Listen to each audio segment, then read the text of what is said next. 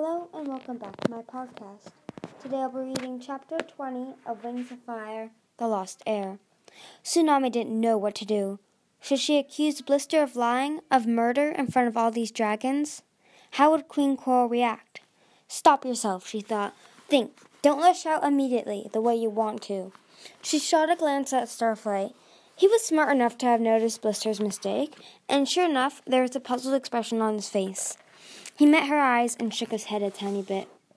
Tsunami took a deep breath and let it out slowly. Perhaps he was right.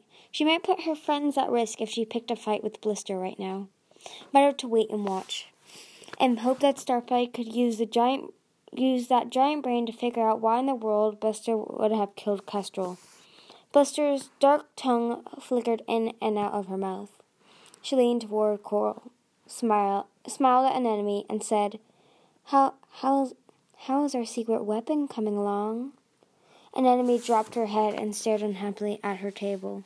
At the table. Wonderfully, Coral said. She patted Anemone's head, beaming with pride. Why don't we show you? Whirlpool, come along. Whirlpool puffed out his chest and stood up. Curious, Tsunami got to her feet at the same time, but Queen Coral shook her head, her pearls dancing in the green light. You can skip this, dear. I'm sure it won't be it won't interest you. I'd like her to come, Anemone piped up, Please? Coral and Blister exchanged a significant look. They don't trust me, Tsunami guessed. They don't want me to know about any secret weapon until they're sure I'm on Blister's side. Well, too bad. I'm sure it'll be very interesting, Tsunami said with an earnest with earnest enthusiasm. Everything you do is interesting, Mother. She blinked her large green eyes at Queen Coral. Across the table, Glory snorted and then tried to hide it with a bout of coughing. Please, Anemone said again. All right, Coral said with a sigh, but not the others. Her gaze flickered suspiciously to Clay. Tsunami followed Coral, Blister, Anemone, and Whirlpool to a high level of the pavilion she hadn't visited before. It was shaped like a bowl, with low walls and a slight slope down the center.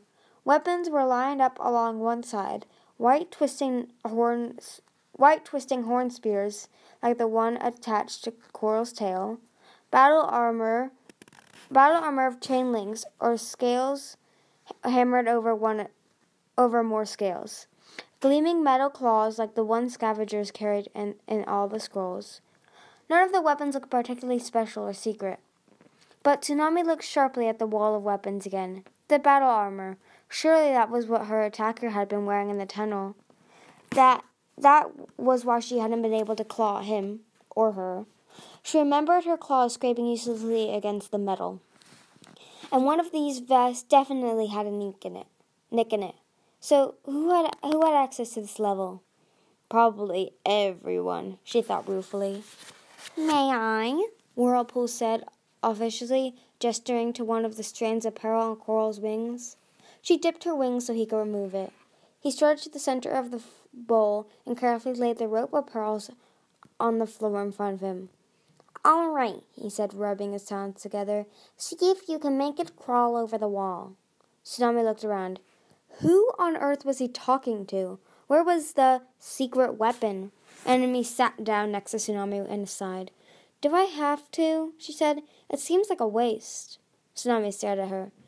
Practicing is never time wasted, Whirlpool said, wagging a claw in a way that made Tsunami want to snap it off.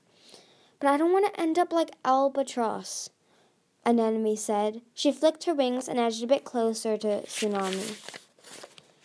He made an entire pavilion grow from stone before he went mad and tried to kill everyone, Whirlpool said. Whirlpool said patronizingly. You have a way to go before that happens. Now, the necklace, please. Anemone sighed again. She held out her front talon, and to Tsunami's amazement, the necklace began to slowly wind toward the wall, moving in curves like a snake. Oh my gosh, Tsunami blurted. Suddenly everything made sense. The magic and whirlpool's title, the self adjusting harness in the deep palace. Anemone, you're an animus. Anemone dropped her talons, and the necklace stopped moving. I know, she said, with an expression like she'd rather be descended from sea cucumbers. We've had a few animuses, animuses, animus dragons in the royal family, Coral said proudly, but not in several generations. Anemone was hatched just in time to help us win the war. Careful, Blister said with a hiss. She doesn't have to know our whole plan to guess that an en- animus dragon would be very useful in battle, Coral said. There are lots of marvelous things we can do with her power. Yes, watch this, Whirlpool said. He picked up a metal armor breastplate and flung it into the it, it up in the air over the and flung it up in the air over the edge. Catch it with a spear, he called to Anemone. None of the spears moved. The breastplate plummeted toward the lake. Sorry, Anemone said, not looking very sorry. You don't give me enough warning. Someone yelled from below. Anemone, Whirlpool said with a sigh. Battle is all about quick thinking. How would you know that? she said. He frowned at her again. Try it again, Queen Coral said, clapping her front talons together, and this time do as you're told, anemone. Whirlpool flung another flat piece of metal armor into the air. Instantly, one of the narwhal spears shot after it and pierced it through. Blister and Coral applauded, but Tsunami thought it was more interesting that the spear then carefully brought the armor back to rest safely on the floor. Imp- impressive, Blister said, but not much, but not much more impressive than what I saw last time. What about progress? What about bigger objects? How much longer must this training go on? I'm sure she's nearly ready, said Queen Coral. Years, lots more years, Anemone said at the same time. Blister, Blister's forked black tongue slipped through her teeth, and she narrowed her eyes at Anemone. Coral, she said, tilting her head. Stay here, Coral ordered. She slid as far as the harness would reach and crouched with her wings spread, whispering to Blister. Whirlpool strutted over to Tsunami and Anemone. Anemone gave him a glare, and suddenly the pearl necklace he'd left on the floor whirled around, whipped under his belly, and soared off the ledge. With a yelp, the green dragon raced after it, diving over the edge. This is what you have to save me from, Anemone whispered quickly.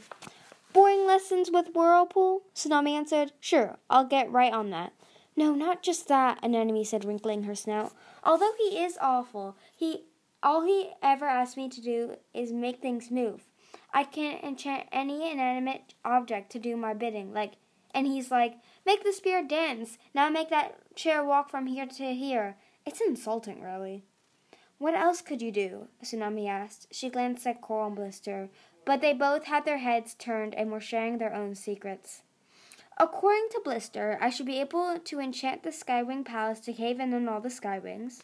Anemone said softly, looked up at looking up at Tsunami. She also wants me to curse a spear so it'll search for Burn's heart and not stop until it kills her. Tsunami coiled her tail closer, trying not to look as shaken as she felt. If Anemone could do either of those things, she really was a secret weapon. Power like that could end this war in a week. I don't know for sure if I can do any of that, Anemone said. I'm scared to try. I don't want to try. Every time an animus dragon uses her power, she loses a bit of herself. Tsunami's sisters held out her talons as if they might not really be hers. Albatross was a prince and a hero at first, but they didn't know about the price of animus magic then. Building the pavilion turned him, in, turned him evil. She slipped one talon into Tsunami's grasp. It felt colder, colder than ice and hard as stone. I don't want that to happen to me. How can I possibly save you? Tsunami wondered. Even she was even she was tempted by that kind of power that could bring peace so quickly, but she couldn't ignore the fear in Anemone's eyes. First, I'll catch the dragon who's trying to kill us, she said, curling one wing around Anemone.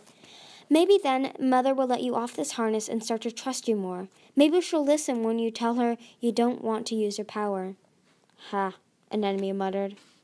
Tsunami didn't know what else to say. She had no words of advice ready for dealing with strange magical problems. But she did have a lot of other questions for Anemone, and this might be her only time to ask them. Can I ask you a question? she said. If none of Coral's daughters survive, who would be queen after her? Anemone flicked her tail around and studied the end of it. Who knows? I don't think a queen has ever died and passed on the throne peacefully, at least not in our kingdom. And who else would challenge her? I heard Uncle Shark say once that maybe a son should inherit it. But I guess it would be probably be our cousin Moray. Except she doesn't want the job. She wants Coral to be queen forever. At least that's what she says. You don't believe her? Tsunami asked. There's just something weird about her, Anemone said. Isn't there? It's like she must be faking because nobody could really act like that all the time and mean it. Maybe, Tsunami said, but I think the assassin is Shark. I bet he wants Moray to be the queen, and if none of the Coral's daughters survive, it'll have to be her. Moray would rather die than challenge the queen. Tsunami saw Queen Coral's wings flutter closed. In the meanwhile, she whispered quickly, keep acting like you need you need more training. Make mistakes sometimes if you have to. Make them think you aren't ready for as long as possible. Mistakes, Anemone said with a sigh. Why didn't I think of that? Queen Coral slid back to them, twisting her snout from side to side. Where's Whirlpool? she asked. I think he's lost something, Anemone said innocently. Queen Blister wants you to try. Coral started, but stopped as the salmon head suddenly went up. Blister stared around the cavern, poised in her eerie stillness, nothing but her eyes moving. Tsunami felt hypnotized, hypnotized by her. Anemone and Coral were equally silent, waiting. Blister's gaze slowly lifted to the canopy of leaves and vines overhead. Then Tsunami heard it too. Something was moving around up there. Something big.